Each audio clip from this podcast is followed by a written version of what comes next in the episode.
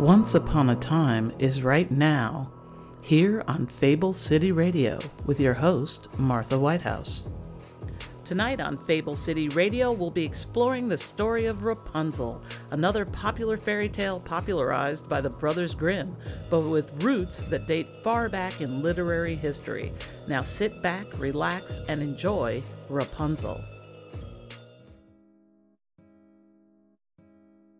Once upon a time, there lived a peasant couple who wanted a child more than anything else, but long years of marriage had produced no child. Behind their cottage was the walled garden of a powerful witch, and they could just see over the wall from their back window. No one in their village ever ventured into the witch's garden for fear of her wrath. One day, while the wife was looking through the window, her gaze was drawn to a clump of rampion growing in the witch's garden. Every day she found herself staring at the deep green leaves until she grew ravenous to taste it. She longed after it so much that she began to grow sick and weak with the craving. Finally, she said to her husband, I must have some of that rampion to eat. I feel like I will die if I do not get it. She cried so bitterly that her husband made up his mind to help her. That night, he waited until after midnight when he hoped that the witch would be asleep, and he quietly climbed over the wall, picked a few leaves, and returned to his cottage.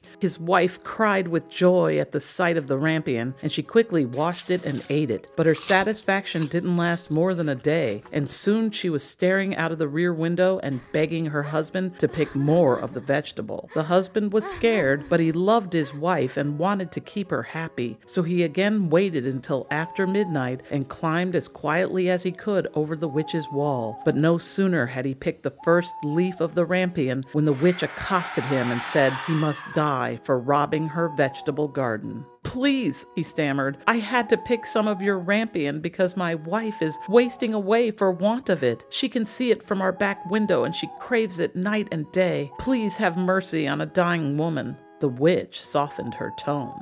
Well, I can't blame a man for taking care of his beloved wife. You may take as much rampion as you need. I only ask one small favor in return. When your wife gives birth to a child, you must bring it to me. I claim it as my own property. It's a fair exchange, in my estimation. The man was terrified of the witch, so he agreed to her hard terms and carried the rampion home to his wife, who ate it ravenously. He provided it for her every day, and soon she she was also overjoyed to find herself pregnant. The poor husband told her nothing about his bargain with the witch, and after the girl child was born, he took her away in the night and delivered the child to the witch's waiting arms and an uncertain future. The witch left her cottage with the child that very night and took her to live in a tall tower with a single window. She sealed off the entrance and raised the child, whom she named Rapunzel, after the plant that brought the child into her wicked grasp. The two lived in solitude at the top of the tower, and the child was never allowed to see the world outside of her tower home. Rapunzel grew more beautiful with each passing year, and her hair became her crowning glory. It grew luxuriously long, growing many inches each day, and by her 17th birthday, Rapunzel's hair was so long that her braid could hang all the way down to the ground surrounding her tower when she dropped it out of the single window. The witch taught Rapunzel to wrap her braided hair around a hook hanging from the window, and the witch climbed down Rapunzel's braid every evening to travel around the country countryside, engaging in her witchery. Returning to the tower each morning, she would call out, Rapunzel, Rapunzel, let down your golden hair, that I may use it as my stair. And Rapunzel would throw down her braid for the witch to climb. Early one morning, a prince was riding nearby and he heard a beautiful singing voice coming from somewhere deep in the woods. He guided his horse towards the sound and he found Rapunzel's tower in a clearing.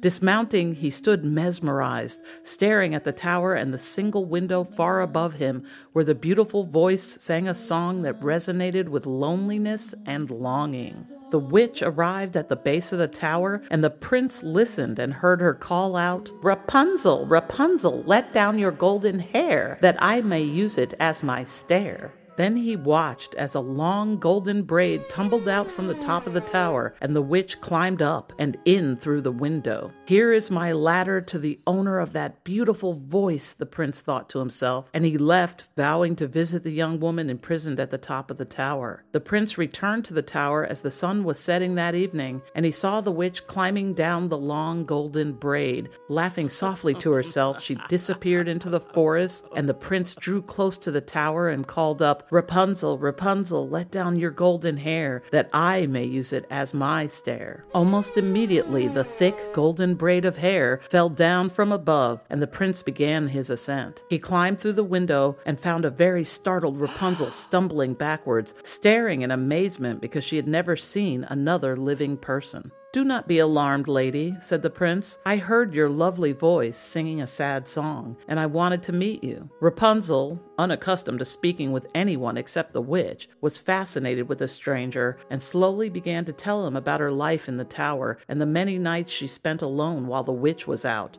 The prince was a patient listener, and Rapunzel was soon pouring out her heart to him, and they talked almost the whole night through. But Rapunzel was afraid of what her witch mother would do if she found a stranger in their tower home, so she bade the prince goodbye, and he began to climb down, promising to return the following evening after the witch had gone away. The prince kept his word and returned every night to visit Rapunzel, and they quickly fell in love and pledged themselves to each other. They shared the spark of life and became lovers. On the seventh night, the prince told Rapunzel that he would return to take her away the next evening. She agreed and asked him to bring a long rope ladder so that she could climb down from the tower. Finally, the day came for the lovers' escape, but Rapunzel made a terrible mistake. When the witch climbed up in the morning, Rapunzel asked her, Why, mother, is it so much harder to pull you up than it is to pull up the prince? The witch screamed in fury and battered poor Rapunzel. How dare you invite a stranger into our home? I disown you now and cast you out, ungrateful child. Then she held Rapunzel down and cut off most of her beautiful hair. And opening up the secret door, she drove the crying girl out of the only home she had ever known, admonishing her to run far away or risk death. That evening, the unsuspecting prince came to help Rapunzel escape the tower. He called up to her to let down her hair, but it was the witch who controlled Rapunzel's long locks now. She tied the cut off braid to the window hook and threw the braid down to the unsuspecting prince, who climbed up eagerly to claim his bride. When the prince reached the window ledge, he found the old witch staring at him malevolently. She shoved him violently out of the window, and he fell headfirst into a large thorn bush. The bush's sharp thorns pierced the prince's eyes, instantly blinding him. He dragged himself away from the tower, alive but blinded, and he wandered sightless for three long years, surviving on berries and roots in the vast forest, his wounds even leaving him unable to cry the tears prompted by his breaking heart. One day while he was wandering, he stumbled upon a small cabin and felt his way to its door to beg some water or food. But when the door opened, it was Rapunzel who found the prince on her doorstep. She gathered him into her arms and cried and cried while stroking his face. Her tears fell into the prince's wounded eyes, and they were healed. He opened his eyes and saw his beloved Rapunzel, and the twin children created by their love embraced him as their father, and the family lived happily ever after. The end. I hope you enjoyed my version of Rapunzel. Rapunzel is a popular story that springs from many different literary roots. There are variations on the same theme from Italy, Greece, France, Egypt, and Germany. My version is based on the Grimm brothers' Rapunzel, published in their book Children's and Household Tales in 1812. The brothers also published a slightly different version of the story in 1857. The story has inspired movies like Disney's Tangled, and the character of Rapunzel shows up in other movies movies, musicals, and animated shorts. The Grimm brothers' version of Rapunzel is based on the French literary tale Persinette, written by Charlotte Rose de Caumont de la Force and published in 1698. Her story is likely inspired by the story Petronilla, written by Giambattista Basile in 1634 and included in Lo Conto della Conti, or The Story of Stories. The Grimm brothers made a witch, Rapunzel's kidnapper, while in earlier stories it was a group of malevolent fairies or an ogress who wanted a child child, sometimes because they wanted to eat it or because they wanted to raise it as a magical being.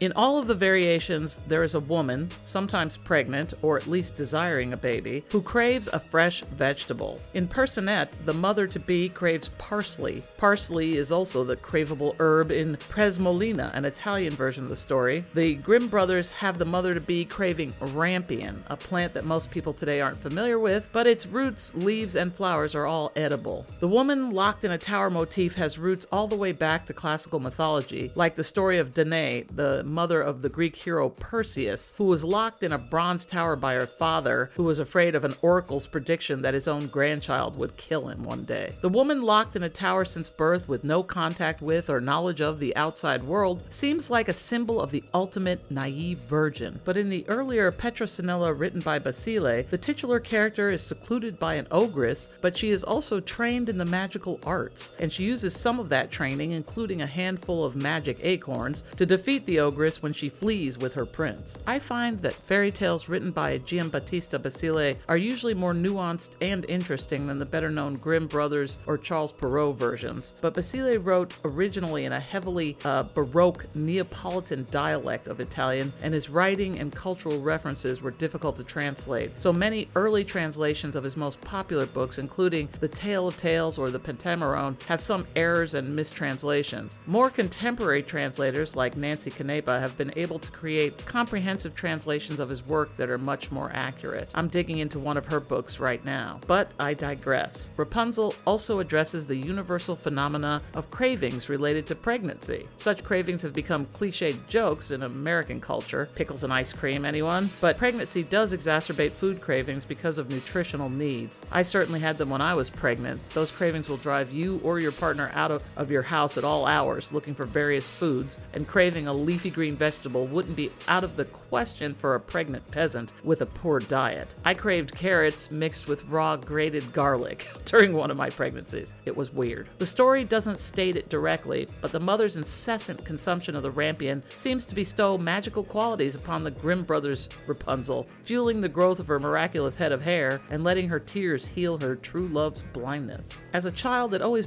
bothered me that the story never explained what happened to the prince's horse. I didn't like to think of him or her wandering aimlessly, all saddled up and alone in the forest, so I used to pretend that he found his way back to the prince's palace on his own. Remember, if you have a horse, teach him to return to his own barn in case you get jumped by a witch in a tower. And meet me again soon for another story in Fable City Radio.